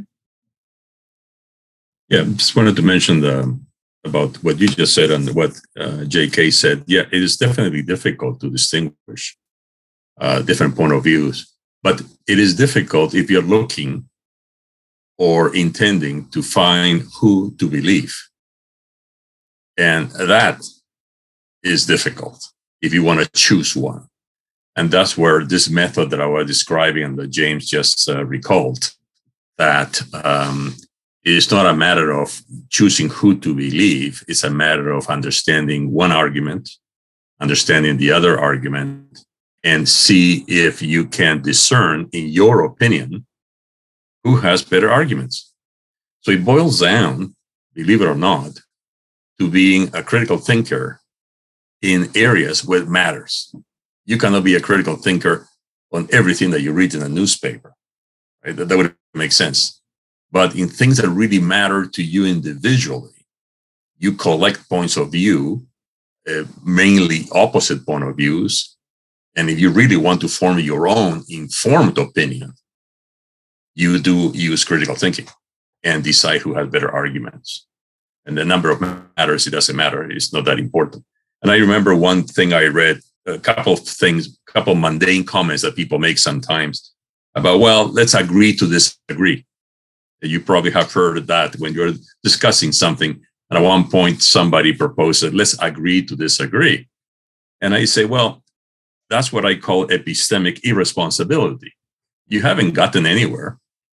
Right? Why do you start? with? Why did you start discussing it anyway? I think both parties are responsible to say, okay, let's stop here. We'll continue this discussion. I think I need to to read more about this, you need to read more about that. Let's continue the discussion to try to find the best informed judgment because trying to find the truth, the ultimate truth, is probably uh, difficult, if not impossible. But you can always have a more informed opinion. So yes, there are point of views. Yes, there are professor university. Yes, all the philosophers have different point of views. That doesn't mean that you cannot have your own. That's all I'm saying. I mean, you, but it boils down to this is what I was trying to say in different words. If we focus on the claim, the claim of one philosopher versus the claim of the other philosopher, then it's like a food fight, right? Because you say, I don't agree with that. Well, I don't agree with that. So then what, what what's next? It's only a few punches or a few insults. But if you say, okay, I got it. Now, what makes him believe? In other words, what is his argument? And what is your argument? Then we don't need to throw pizzas at each other. We can, okay, well, let me not be responsible for my take on this thing. Because when you, when you debate claims or assertions or conclusions or therefores, you're just into a, in a food fight. You have to go back to the argument just to reinforce that point that uh, I mentioned at the beginning. Just just get to opposing arguments and analyze them. I think you said that well, Jose. That um, you know, critical thinking requires that we understand each other and engage in this process of dialectic that um, is being proposed here. Uh, you know that, and, and you know, the food fights that you talked about. I think we see that a lot today. And you know, I'm thinking, you know, example of modern sophistry might be some of these cable news commentators. You know that uh, say mine is the only correct point of view and this is the way you should think uh, you know and they're being paid a lot of money for this um, and they don't tolerate other opinions and i think that's where uh, the whole thing needs to be opened up and that we hear each other's points. And you know as uh, as jk i think was saying earlier you know just to understand the differences and to be able to you know be willing to reconcile those differences. Um, it reminds me, if I may, James, it reminds me of a funny anecdote uh, that says if you're debating an argument and you have a good argument, you have good, solid evidence for your facts, it says, well, use your argument. If your argument is weak, right, or not well researched, start screaming, start raising your voice, start screaming, get louder, get more threatening. If you definitely don't have the facts or the arguments. He said, well, jump on the table and start accusing the other guy of being a communist or a, a traitor or uh, whatever, right? So that's the three degrees of, uh, uh, I guess, of persuasion. Anyway. And, and yeah, so the, that's a good point. Yeah. Yeah.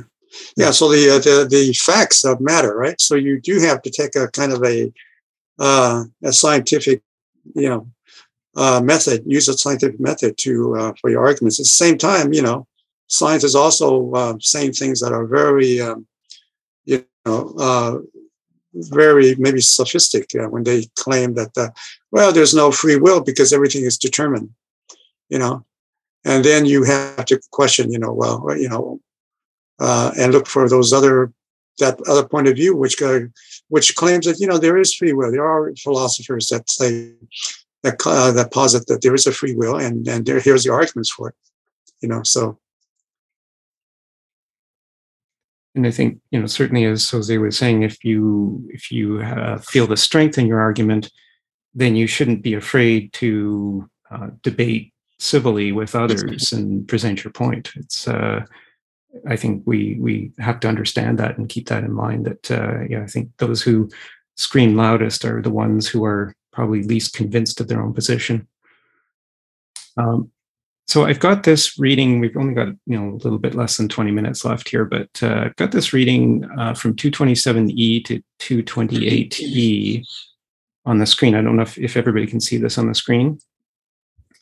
Um, and the idea, one of the things in here that struck me was this word proportion. So in this section, it's talking about the, the nature of the soul and two kinds of badness that affect the soul. So again, this, this notion of two. Again. Um, and the visitor starts to say, we, we have to say that there are two kinds of badness that affect the soul. One is like bodily sickness, and the other is like ugliness. Theaetetus says, I don't understand. The visitor says, Presumably, you regard sickness and discord as the same thing, don't you? You think that discord is just dissension among things that are naturally of the same kind and arises out of some kind of corruption? Theaetetus says, Yes. The visitor says, and ugliness is precisely a consistently unattractive sort of disproportion. Theaetetus says, yes. Visitor goes on, well, then don't we see that there's dissension in the souls of people in poor condition between beliefs and desires, angers and pleasures, reasons and reason and pain, and all of those things with each other? Theaetetus says, absolutely. Visitor says, but all of them do have to be akin to each other. So we'd be right if we said that wickedness is discord and sickness of the soul. Theaetetus says, absolutely right. Visitor says, well, then suppose something that's in motion aims at a target and tries to hit it, but on every try passes by it and misses. Are we going to say that it does not, that it does this properly because it's properly proportioned or because it's out of proportion? Theaetetus is out of proportion, obviously. And the visitor goes on, but we do know that no soul, no soul is willingly ignorant of anything. But ignorance occurs precisely when a soul tries for the truth but swerves aside from understanding and so is beside itself. So we have to take it that an ignorant soul is ugly and out of proportion. Then there are, it appears, these two kinds of badness in the soul. Most people call one of them wickedness, but it's obviously a disease of the soul. They call the other one ignorance, but if it occurs only in a person's soul, they aren't willing to agree that it's a form of badness. And so, you know, this may bring us back to some of the discussion that we had when we looked at the Phaedo and the nature of the soul. One thing that interested me in here was the word proportion, proportion and disproportion, and it appears five times in this section.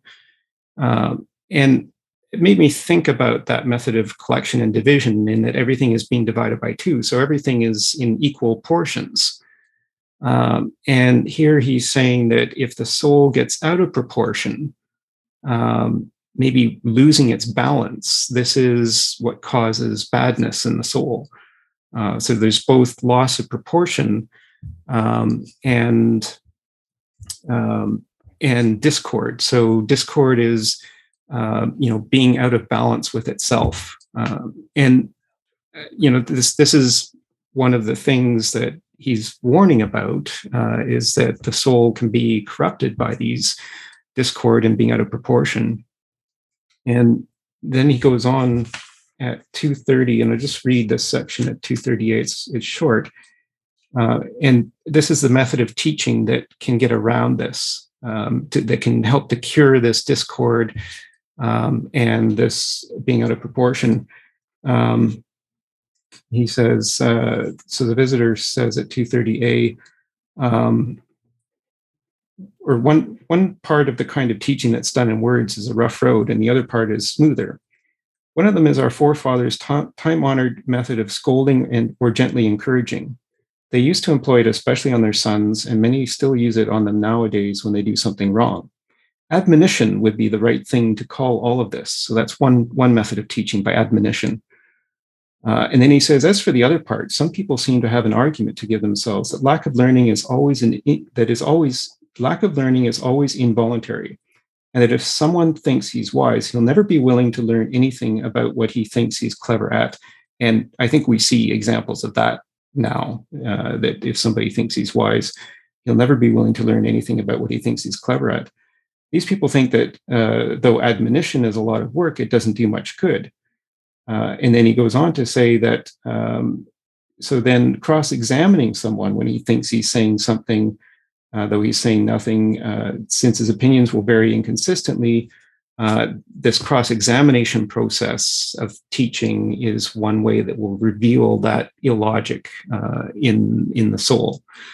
Um, and so I, I, just wanted to get some thoughts on this uh, and you know the the effect of this sophistry on the soul um, and and whether this method of teaching you know not necessarily admonition, which is saying I'm right and you're wrong, uh, but this cross examination process, uh, which is maybe what they were doing with that method of division and collection, uh, a bit of a cross examination, you know, looking for some proportion between two opposite points. And so just to get some thoughts on this. Um, Jose. Uh, no, uh, so you, you didn't finish this one, but anyway, like I don't think that this uh this uh this uh this dialectic like uh way of uh, teaching, I don't think he's referring to this division. He's referring to the method that uh, Socrates used against the people that pretend that know something and they don't know anything. Because in the dialogue later, he's saying that you have to to challenge them and kind of ridicule them so they will learn that uh, they, they, they don't know what they pretend to know. I think this is the method called uh, like elenchos. Mm-hmm. And um, yeah, this is my this is my thought about uh, this this this section. Mm-hmm. But at the end, saying how serious is the, the worst thing is to not not to not ignorance, because you might not know something, but the kind of things that you pre, you think that you know and you don't really know, and right. you pretend that you know. This is right. the basic. So these people you have to unmask, mm-hmm. and probably in public, like Socrates did. And this is why one of the reasons he went to, he was condemned to death. But uh, and, and I, I, I, think this is what uh, what is meaning in this in this part of the dialog mm-hmm. I like that term unmasking, uh, and I think that uh, the you know the two different methods of teaching you know that the, the sophist would use one method but the unmasking method is the method of cross-examination i think is is something that maybe is helpful to to think of in the approach in that the approach to unmasking um, we'll go to Moshe and then darren um, when the stranger says um, well then don't we see that there's dissension in the souls of people in poor condition between beliefs and desires, anger and pleasures, reason and pains, and all of those things with each other? Well, when I read that, I thought that was those were clear distinctions. Um, beliefs and desires. Why isn't the distinction between beliefs and knowledge? Uh, anger and pleasures. Why isn't it between pain and pleasure, reason and pains. Uh, why isn't it between reason and uh, and animal instinct or irrationality and all those other things? To go back to what I'd said before, I think the distinctions that the stranger, the visitor, is making are not as arbitrary as they are self-serving, because he makes these particular distinctions. I think in order to be able to talk further about this property of being, uh, you know, being in proportion. Uh, one of the things that I want to say about being in proportion is that it's not universal. Um, to quote, uh, um, to remind us of of, uh, of uh, Aristotle, you know, all excess is vice except for the pursuit, pursuit, pursuit of virtue. Okay, so that kind of that kind of disproportion can be something that is is is good in the soul. So I think we'd have to take a look at each one of these cases and find out if there's not a counterexample for what he's saying about, you know, certainly there are some cases where ugly and out of proportion um, uh, are, are, the ways. I mean, you you, you want to analyze ugly in terms of uh, you know out of proportion. Um, uh, but you know, there are other cases where where ugly wouldn't require being out of proportion at all. So I, I just want to be careful about what I take to be the self-serving nature of these distinctions, and uh, and and and and actual and actual distinctions in in in in fact. Right. And then I'm just highlighting here on the screen, you know, the part that you talked about, and so you know, is comparing beliefs and desires, angers and anger and pleasures, reason and pains. Are these correct or logical comparisons? And so that's it, it's something that yeah is is he being self-serving to get the conclusion he's looking for, or do these make some sense, or is he talking about some sort of confusion in the soul? So, um, all right. Well, we've got about seven or eight minutes left in our scheduled time. We started about five or six minutes uh, late. So, uh, Darren, maybe you, you can have the last word.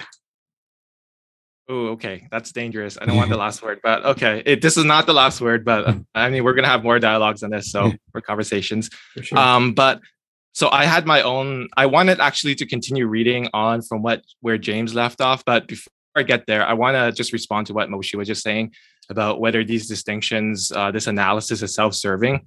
So, um, or, or, because um, I think myself and others were saying it might it seems kind of arbitrary and Moshe is saying that it's not arbitrary um it's self they're actually you know in a way deliberate and self-serving and um so I I just want to point out that um I'm not I'm not gonna like this is not the last word but I just I I just want to point out it's possible that they're both right? That they can they can be arbitrary distinctions and self-serving. I think that's sort of I think what some of us were saying when we, we think it's arbitrary is that you know they like the distinctions could go any which way or you don't have to carve up the world in the way that's being proposed or you know things aren't being categorized correctly or you know or there is no correct way to categorize them or it's hard to say.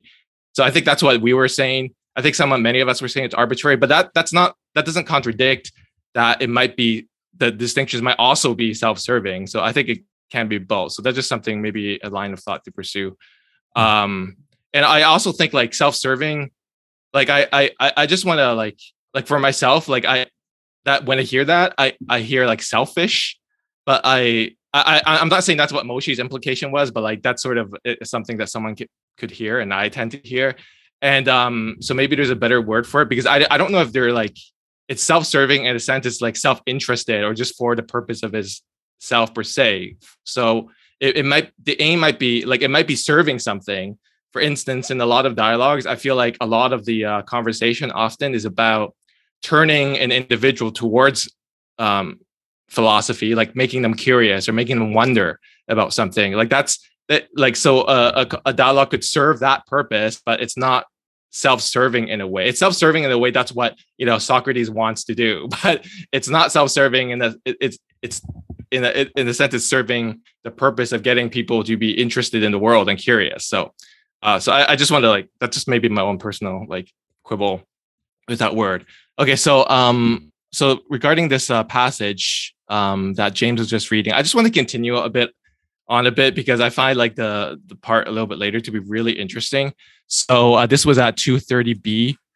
Um, so about so the visitor says so they get does they settle to get rid of the belief in one's own wisdom in another way Theaetetus asks how, visitor, uh, they cross examine someone when he thinks he's saying something, though he says nothing.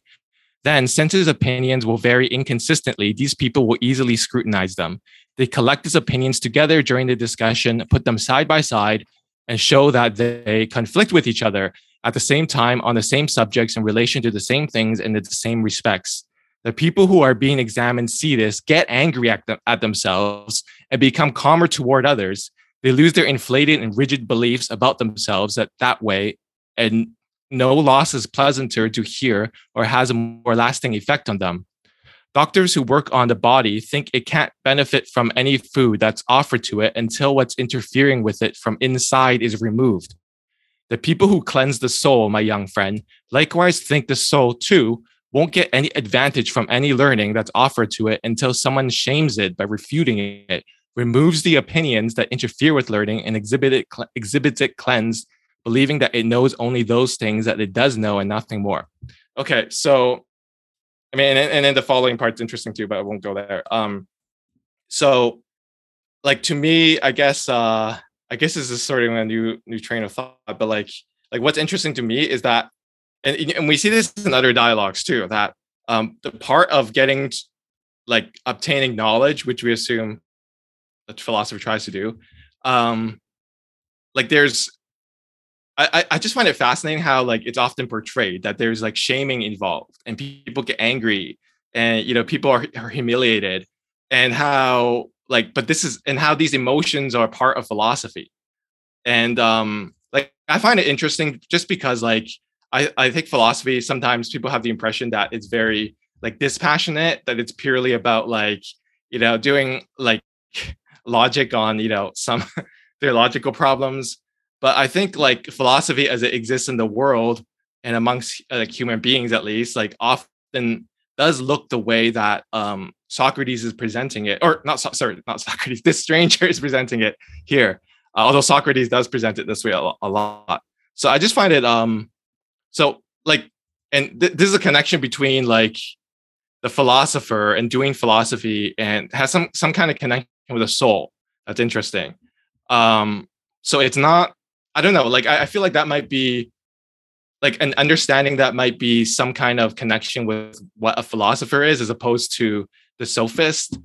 Um, because i think both use logic and analysis. Both both often you know use emotions and engage with emotions. I think socrates often tries to evoke emotions in other in his interlocutors often you know to try to get them to turn towards a good i think. But but it's not dispassionate. You can't argue someone into you know being virtuous or whatever um so i don't know like I just think like this section is a really interesting point. I don't know if it comes up later in dialogue. I've only read the sign reading, but I just want to point that out that like this this um like this um this stuff on the emotions of knowledge are coming in here. Thank you for that. And and actually that was a good section to read continuing on on from what I had read. Um, because it, it highlights, I think, or at least to me, it highlights that um, the soul needs to discover things in itself, like internally. And so by this cross-examination process, the soul will discover in itself that it, it, it that it is being illogical. Uh, and so it can cleanse itself, I think is is you know, maybe maybe the thrust of that particular section. So I think that was very helpful. Thank you. Um, and we've got maybe just two minutes left. And so we'll go to Jose J and Jose J maybe can have the last word. no, like um, the something that is, is, is well, he's talking here about the, the, the Socratic method. This is a, like a very, this is very known, popular, like a dialectic method to with questions and answers and going to the truth. But uh, it has a well, what I see in the dialogues, he had, he had two purposes. One purpose is to honestly get to the truth, like a two interlocutors and go and get into the to the truth and, and, and revising concepts. But the other purpose was that to to, to punish uh, like a sophist, really, to ridicule in, public. You can see, for example, the dialogue of the Euthyphro, for example, that uh, that he goes after him and and discover all his uh, exactly what he's saying in this part of the dialogue, no? all his contradictions and, and punishing him and, and punishing. At the end, he just he said, "Oh, I don't have I don't have time. I have to go." anyway, and uh, and another, another thing that let me think in this dialogue is, is considered one of the in the latest uh, period of uh, like uh, Plato, the latest dialogues, and uh, in the if you can see this this uh, way to to use to use the Socratic method to to question and to and to like uh, punish uh, um, uh, interlocutors. Is used more is used in the early dialogues and after that in Plato he changed because uh, the dialogues they are not like that. They are not aggressive. They are like you see in the Republic for example well except uh, book one. Is is very amicable. Is is just doing the dialectic to to to try to find the truth. But uh, this dialogue that is uh, the, the, the sophist, that is one of the latest dialogue, he, he mentioned that uh, kind of is valid to do what Socrates was doing in the, in the, in the, maybe because after Socrates went to death, he, Plato he didn't want to to bother too many people. Eh? maybe I don't know.